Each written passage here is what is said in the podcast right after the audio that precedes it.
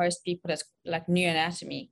But I think that's exactly what needs to happen is everything becomes, like you said, with the atom more well defined and then intervention will improve. Um, just we're going to have to start rounding up soon, but I think Wayne Marion's actually really trying to grow a whole malformation unit in the Children's Hospital. And Marion, you're getting funding, Wonderful. you said as well. Okay. Well, we hope we hope to. It's nothing, nothing's in concrete. um, do you have any advice on that, on her setting that up? And, and if I can maybe chip in, maybe also, you know, approach to a complex patient like a patient with Klippel-Trenaunay syndrome, you know, where does one start?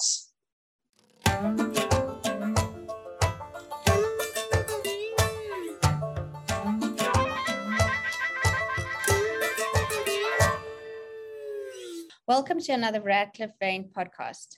I'm your host, Laura Redman, a vascular surgeon in Cape Town, South Africa, and the topic today is vascular malformations, which is an area of medicine that is growing not only in understanding but in treatment as well. They've once managed rather conservatively. Many surgeons and interventional radiologists are now taking a much more aggressive approach with remarkable outcomes. So I'd like to proudly introduce you to Professor Wayne Yakes, who's an interventional radiologist and neuroradiologist from the United States, and he has dedicated his entire practice to treating just vascular malformations. And he also works in centers worldwide, helping centers to manage these malformations. I have the pleasure of meeting Wayne in Switzerland when there were a few experts doing cases together and observed. Marion Arnold is a pediatric surgeon at Red Cross Children's Hospital here in South Africa, and she also has an interest in vascular malformations and has visited the Boston's Children's Hospital to gain some insight there.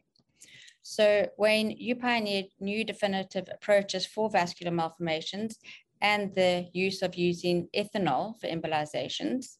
Um, can you just start by telling us your story on developing all these options and how successful your outcomes are? Because in a lot of centers, people still tend to treat more conservatively.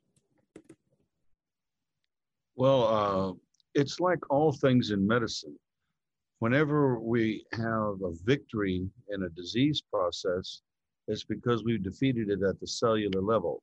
If you have a malignancy, uh, you defeated it at the cellular level to make those cells not be malignant or go trees or resect.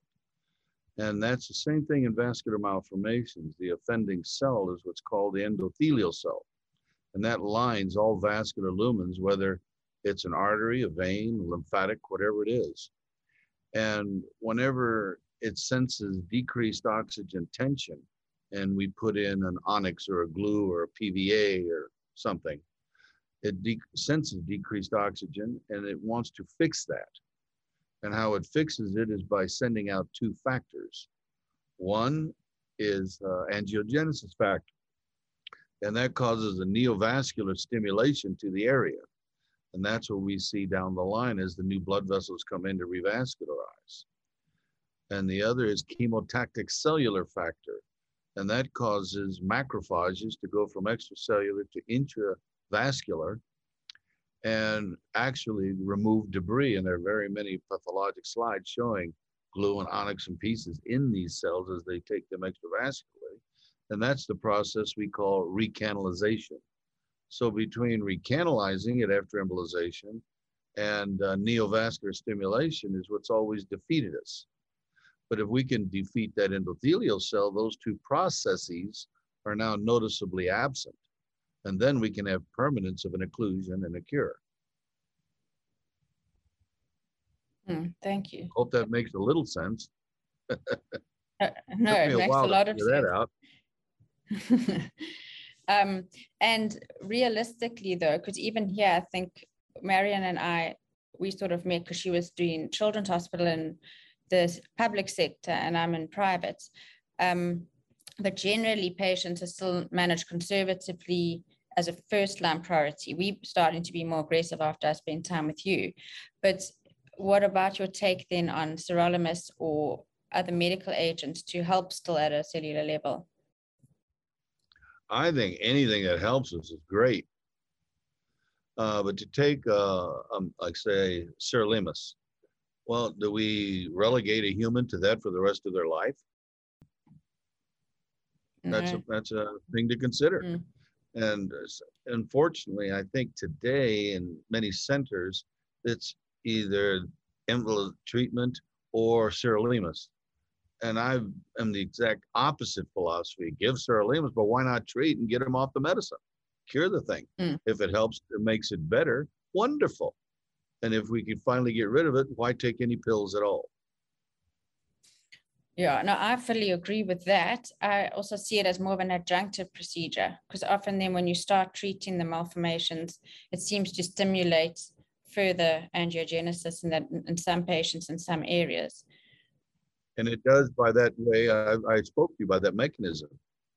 So if Mm. we use sclerosing agents such as ethanol, then you destroy the endothelial cell, you precipitate its protoplasm, and you strip it from the vascular wall. So now that cell is not there to sense decreased oxygen tension, and it can no longer send out angiogenesis factor or chemotactic cellular factor. So now you have a Mm. permanence and a, of occlusion and a cure.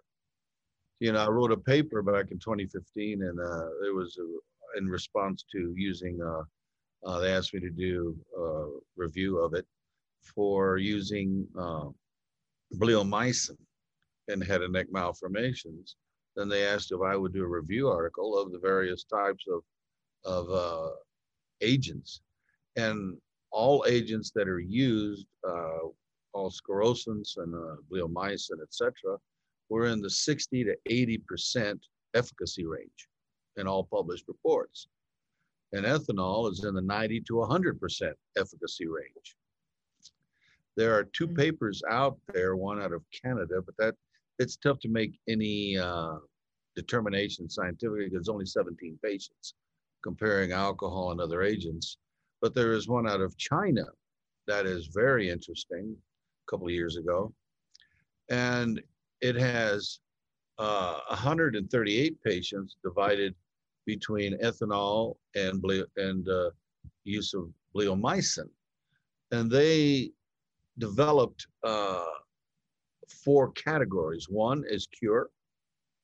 The next is uh, ex- significant ablation of uh, over 90%. Next is effective, uh, significantly effective, effective, which is probably less than 50%. And then non-effective. So they had four categories they put the patients in, in the two groups of bleomycin and ethanol. And in the ethanol group, 71 of 74 patients were either cure or significantly effective. So that means 90% or 100 in the, you know, the vast majority. And in the bleomycin group, uh, they had 63 patients, I believe.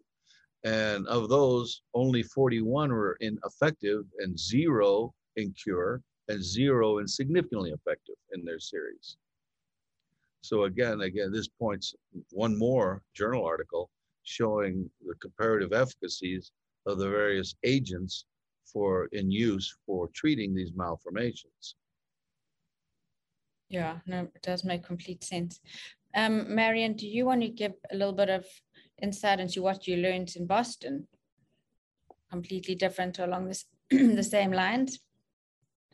Well, I mean, I think for me it was quite an eye opener just to see the variety of things that are available. You know, coming from a center where you know we're still excited about propranolol for hemangiomas and that sort of you know um, where we're still only just trying to sort of advance off from. It was really just phenomenal to see the, the many different options that people are using um, to to occlude blood vessels basically and, and um, try and improve function and, and cosmesis.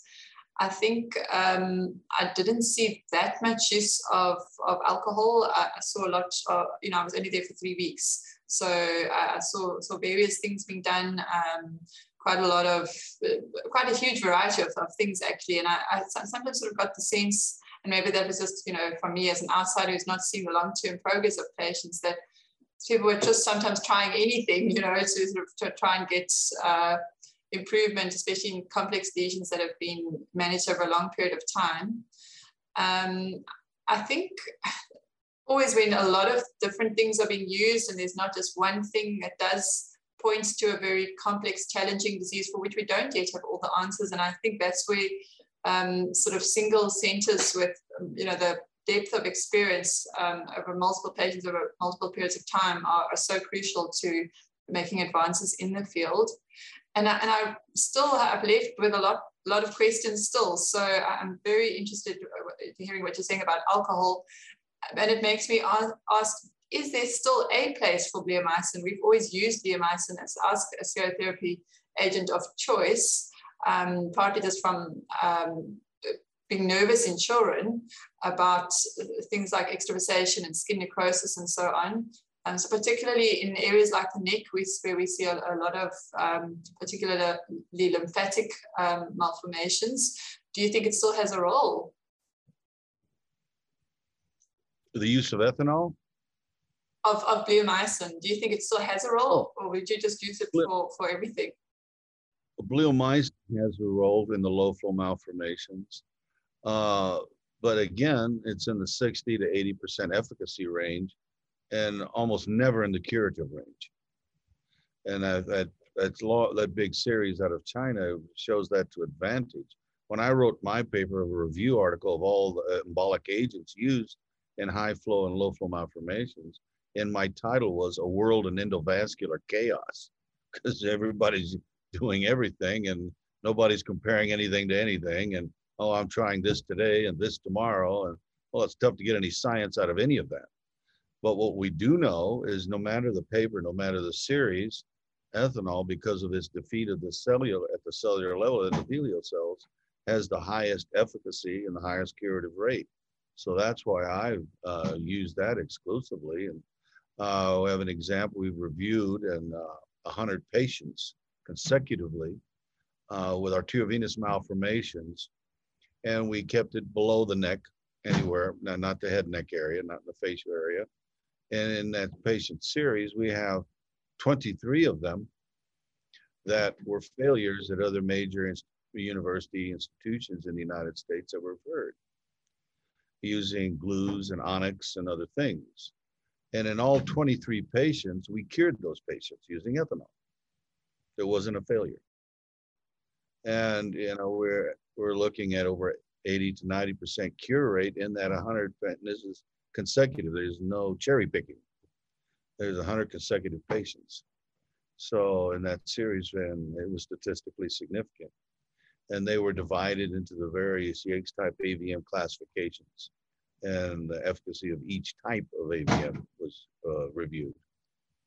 So it, it's, you know, it, it was also, I had two outside reviewers look at this rather than me. So there's no inherent bias in viewing what's secure and what is not. And also classifying the various types of AVMs. I had Bob Vogelzang, who's a past president of the Society of Interventional Radiology from Northwestern in Chicago, and very experienced, and uh, Ivancev, Europe, who uh, they and uh, uh Fiona Rohlffs, the vascular surgeon from Hamburg, and they evaluated all this and decided what was cured, what isn't, what the classification is. So I thought that uh, kept it pretty independent. Mm.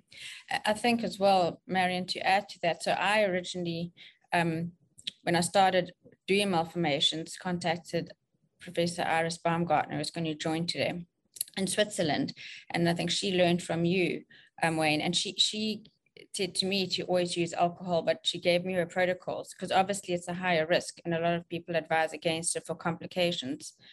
But if it's done, um, you know, in a safe manner, given the steroid slow injections, the complications are less. But then on the other hand, Wayne, you've also got incredible experience because um, I think, I mean, that comes more with the AVMs to just inject al- alcohol, you could get disastrous results.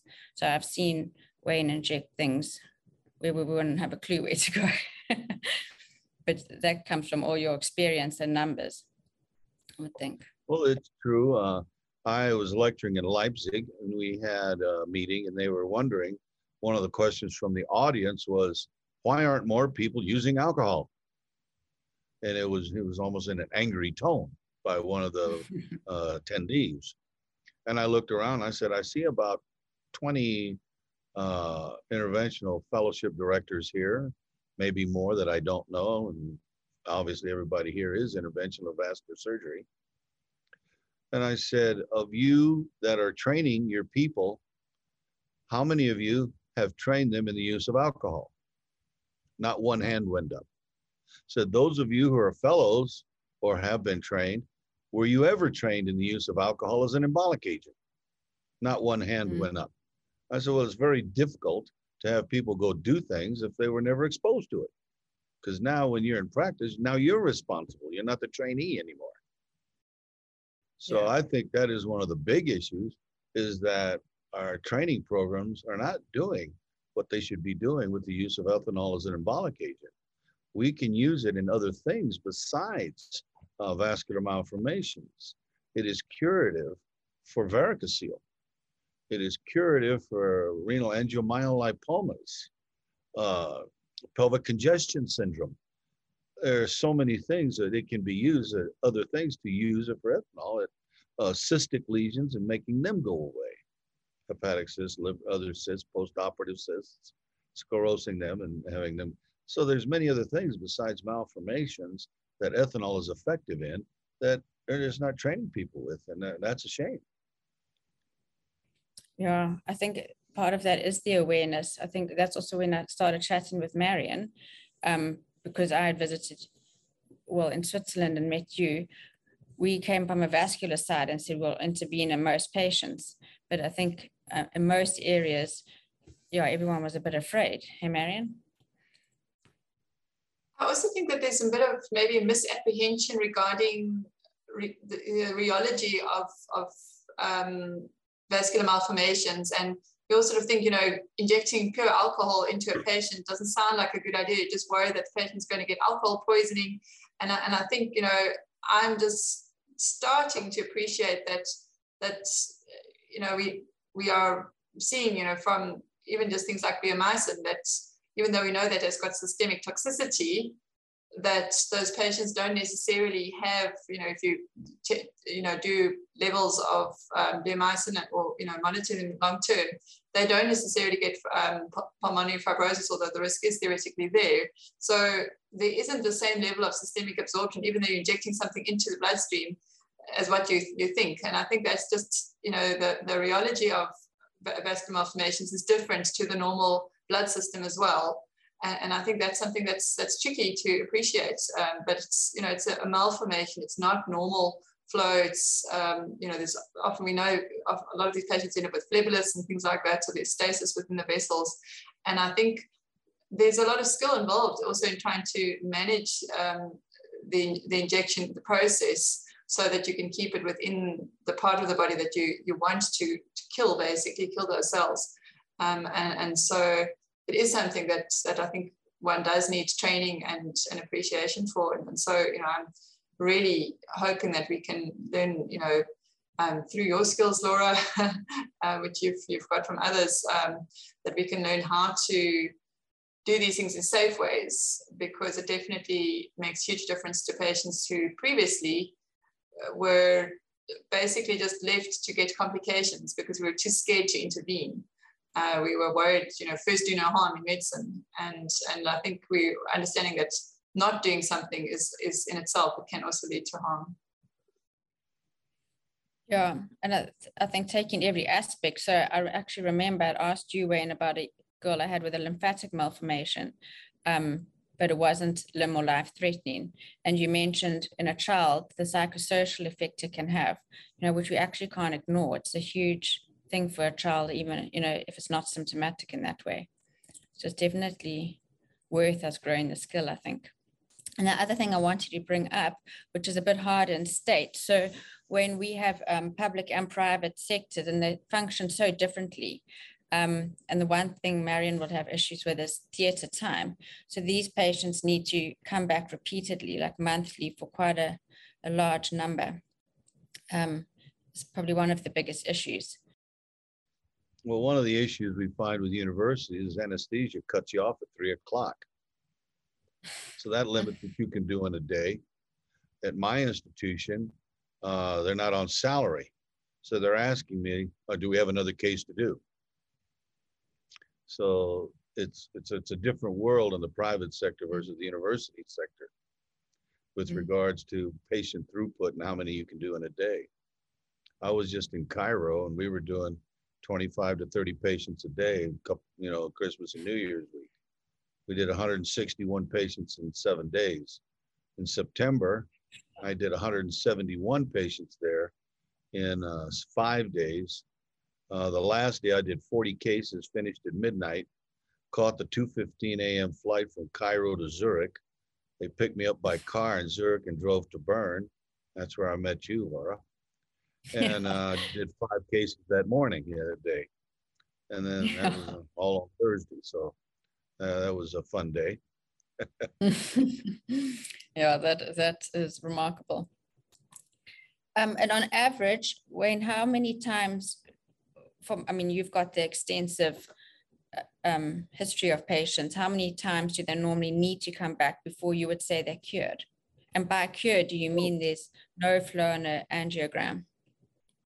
Whenever, uh, if it's a low flow venous and lymphatic malformation and we're at end treatment, it's malformation is 95% or plus gone or 100%, we follow them annually by MR. So that's an easy follow-up. Now, the high flow malformations, we do follow with MR, but we also follow with arteriography because there are subtle things that can be missed on shunts and stuff on an MR that you will only pick up by arteriography. So Okay. we, we follow those patients annually as well. And after about five to eight years, if it's still gone, then maybe we can go to every two to three years or every five years. But we follow them up. Uh, you know, my longest right now, arteriographic follow-up, uh, I'd say a shoulder AVM.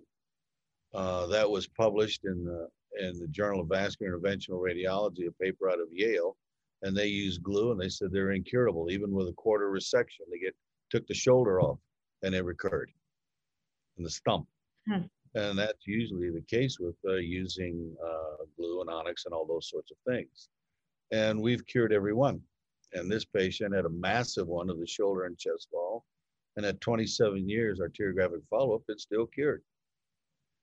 Sure. I just did a follow-up at 24 years of a brain AVM. Uh, now, brain AVM is a Spetzler Martin grade, and it was of a higher grade, grade four, which is about a 60, 70% surgical morbidity.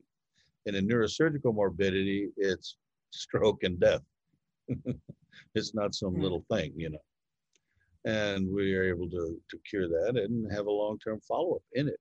There's really only two papers in the world's literature utilizing ethanol to treat brain AVMs. Mine was the first in 1997 of the Journal of Neurosurgery. And then UCSF, University of California, San Francisco, came out with one in, uh, let's see, 2018, I believe. And they loved it. So there's two papers out there on the topic of its curative nature with regards to the uh, intracranially. Uh, but again, a lot of people shy away because they haven't had much experience using it. Hmm, so it's a teaching thing. And if I may ask them with the venous malformation, so if you were treating one, would you treat until a point the size is reduced and the patient's happy, even if there were a few channels or pockets um, open, and then follow them up for growth and inject according to that?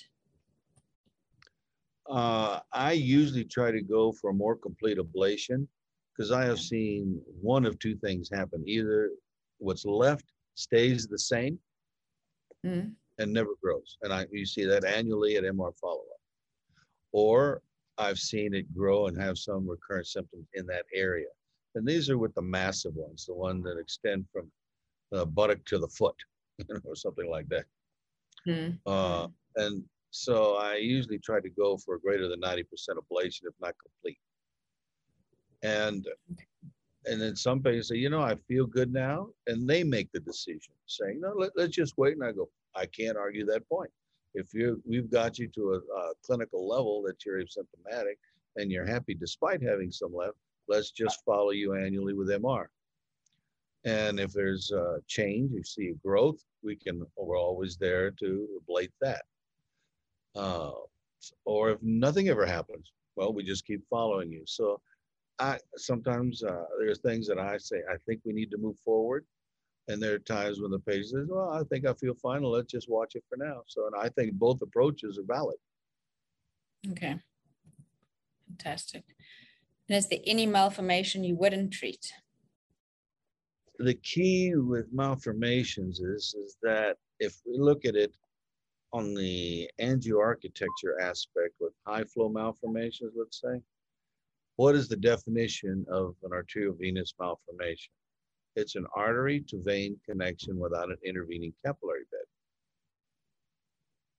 So if that's the case, that means there's nothing nutritive because that's the capillary level where you have the oxygen exchange and everything else. Uh, nutrients go into the cell, come out of the cell. And if capillary beds are spared and there's no injury to them, there's a lot you can do taking away these non-functional blood vessels. But then there's other things that can happen. You can have uh, swelling related to the acute thrombosis sometimes that can have an effect on tissues. And uh, even though the capillary beds are intact and you've not violated any of that, swelling and that sort of thing may have an impact on tissues. Uh, so then you would err towards doing less rather than doing more and stretching it out over more procedures to minimize that swelling issue. So uh, one area that is very difficult would be spinal cord intramedullary lesions. Swelling in the spinal cord, it's, it's not a very forgiving tissue.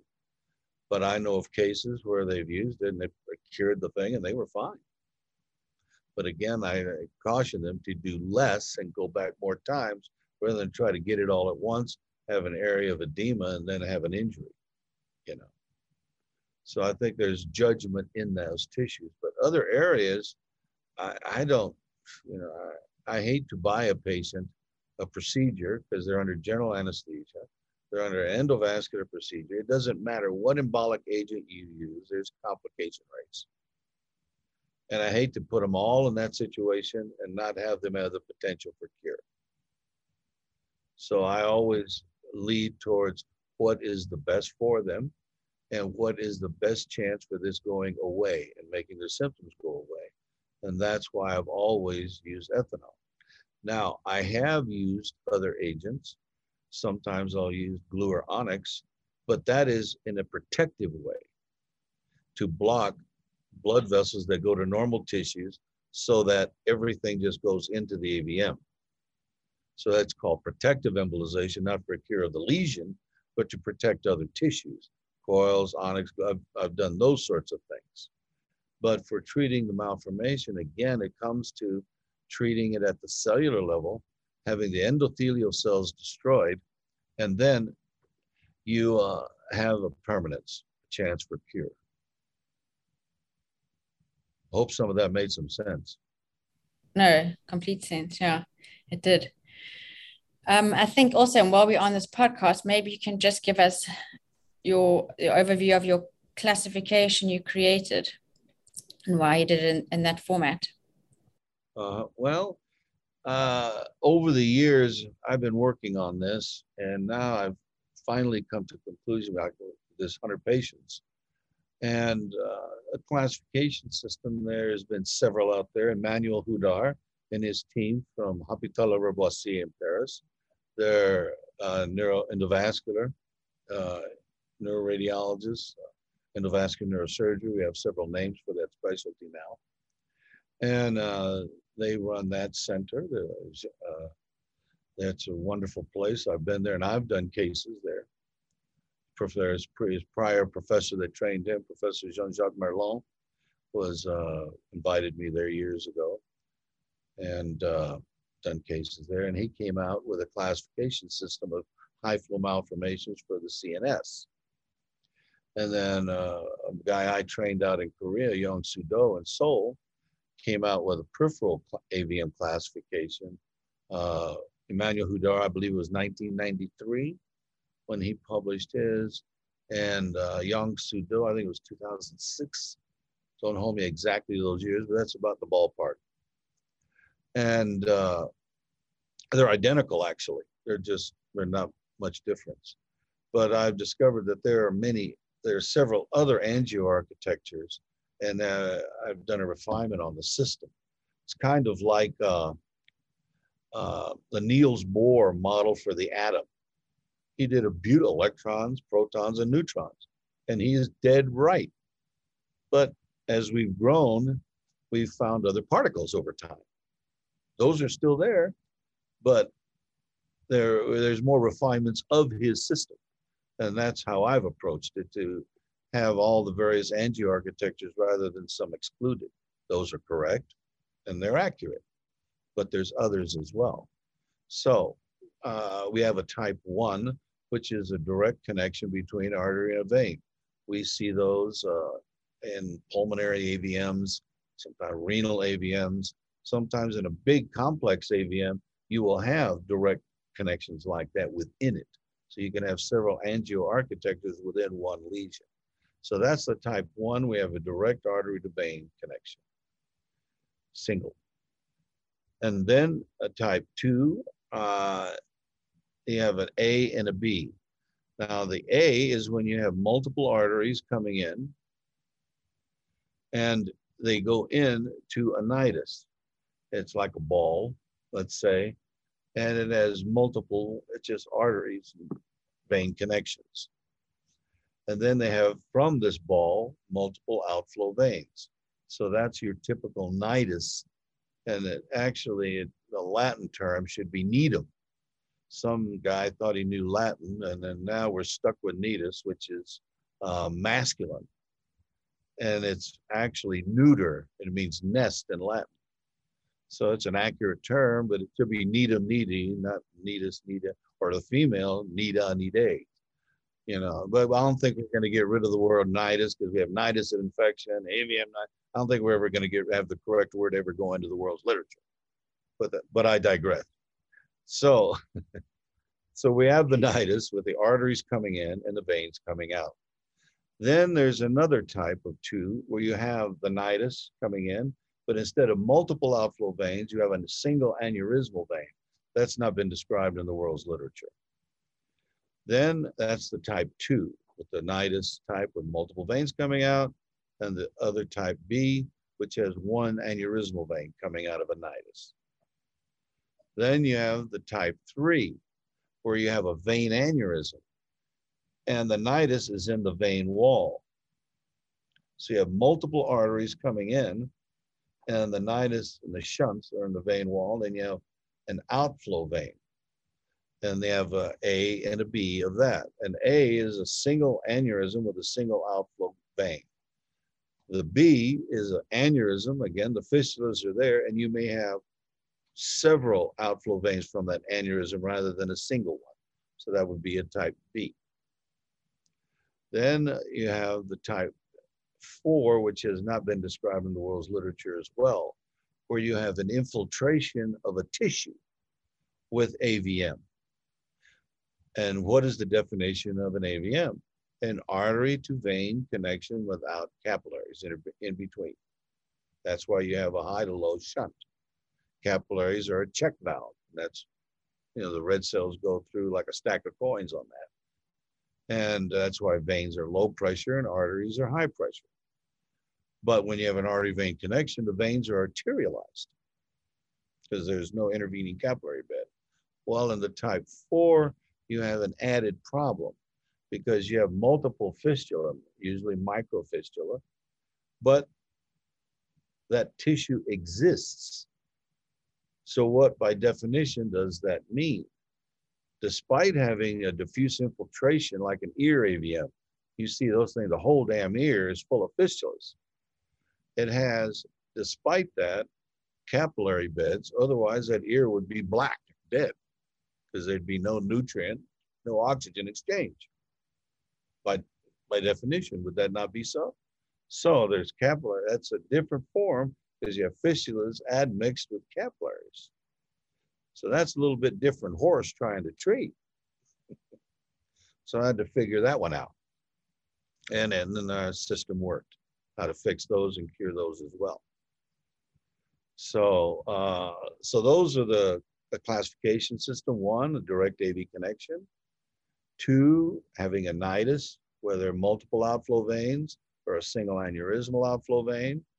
Three, You have a vein aneurysm where the nidus is in the vein wall itself, and you have a single outflow vein or several veins from that aneurysm. And four, an infiltration of a tissue where you have fistulas admixed with capillary beds. So that's what I think of the, I don't think there's any other type I've ever seen that could not be put into those categories. And you're to have sometimes in a massive lesion, several of those angioarchitectures going on at the same time. For most people, it's like new anatomy, but I think that's exactly what needs to happen. Is everything becomes, like you said, with the atom more well defined, and then intervention will improve.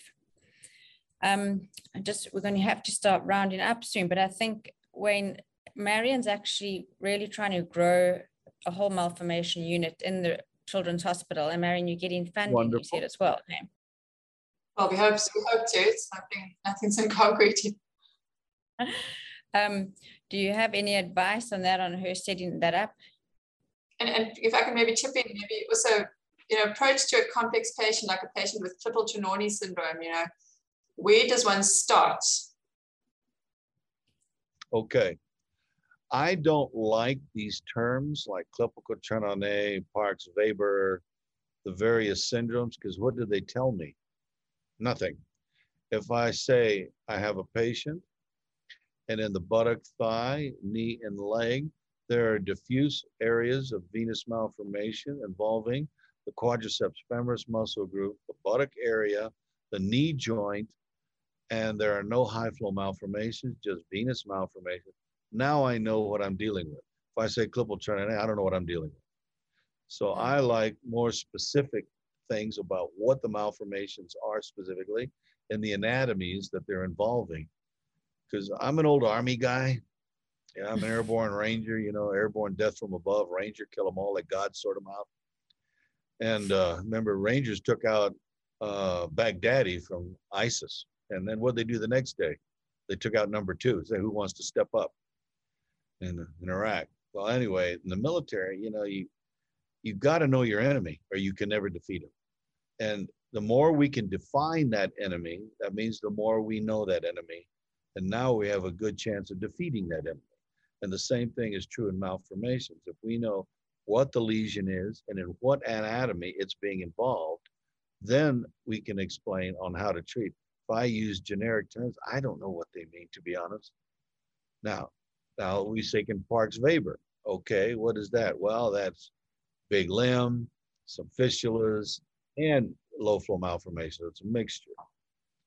Well, if I say there's a buttock AVM and a knee AVM of bone, and there's venous malformations in the hamstring muscles and in the anterior and lateral compartments, then I know what I'm dealing with rather than uh, it's Parkes-Weber syndrome.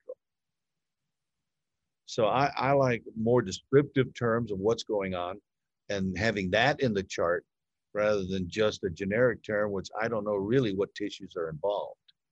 So that's how we run things. I know in most institutions, they have a meeting monthly usually, and they have the various specialists there and they discuss cases. Well, sometimes people get tired of that. They may not be asked many questions. They may not show up for further meetings or things like that. Uh, I do things differently. When a patient sends something for consult, I do all evaluation. I make the diagnosis, tissues involved, and decide what specialists should be involved in the care of that patient. Pediatric, pediatric surgeon, orthopedic surgeon, plastic surgeon, vascular surgeon, whatever uh, needs to be done with dermatology, whatever, hematology, with regards to medications of sirolimus, different things. And then that doctor sees that patient with a history and physical, diagnosis made, all imaging studies, and they know exactly what they, and I find that they give more of a response to wanting to treat a patient rather than showing up in a meeting where they may not be asked anything and uh, and also it's not every month. I see it in less than in three or four days. Uh, the patient's it's been decided. They don't have to wait a month to see what everybody thinks. So that's how I've done my system for evaluating these patients, and you know everybody does things the way they want to do them. But I think my system is the most efficient for getting back to the patient and getting them treated rather than sitting and waiting for a month. Uh, what are we going to do for them? And you have a team because I, I uh, and then my surgeons love it. They know exactly what they need to do. They got the diagnosis, no head scratching.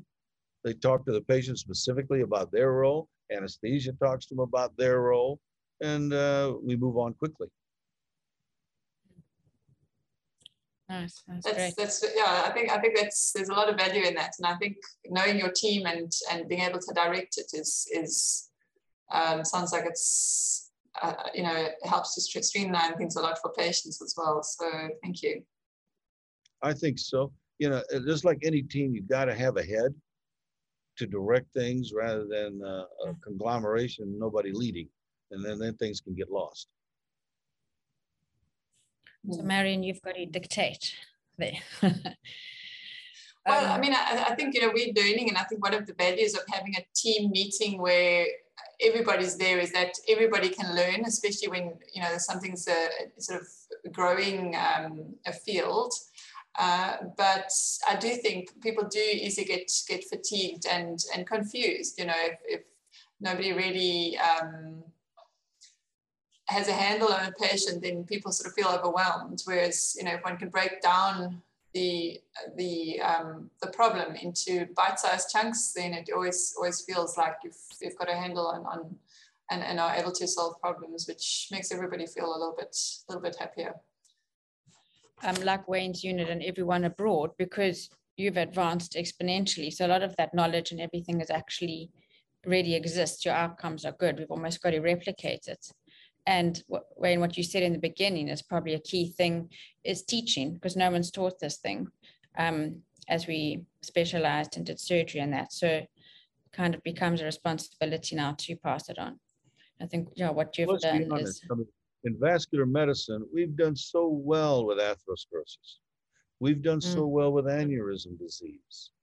The problem is the malformations. That's the hardest area in vascular medicine, I think, without question. And it's compounded by the fact that they're rare. If they were everyday and commonplace, we would trudge through them and get an experience quickly and see what our mistakes were and what we don't want to do again. And unfortunately, you know, if things go well, we already knew that. It's when things mm. go south that we have to sit there and reevaluate, and that's when we learn something. And mm. with something so rare, if you see five a year, how do you get good at it? Anything, you know. So I think yeah. the diff- inherent difficulty plus its rarity compounds the problem. Yeah, it is difficult but we will keep learning. anyway, we better start wrapping up. So thank you so much for joining us. and it's super early on your side of the world and for your valuable insight. And Marion, thank you as well for joining from Red Cross. And Wayne, I hope we'll have you over in South Africa soon. Sure. And you're welcome to come out here. Yes, yes. All I'll of you. come visit. People come Thank all you. the time. Thank you so much. It's been it's been wonderful just to uh, get some pulls of wisdom and uh, really just great to know that there's hope for so many of our patients uh, through experience through through some somebody like yours with uh, so many years of experience as well. Well, I just got lucky backing into this and it wound up I let all the other stuff go and just do malformations now instead of being 3% of my practice. That's all I do. Yeah, fantastic. No, thank you. We can learn a lot from you. Okay, so we'll all keep in touch. Thank you.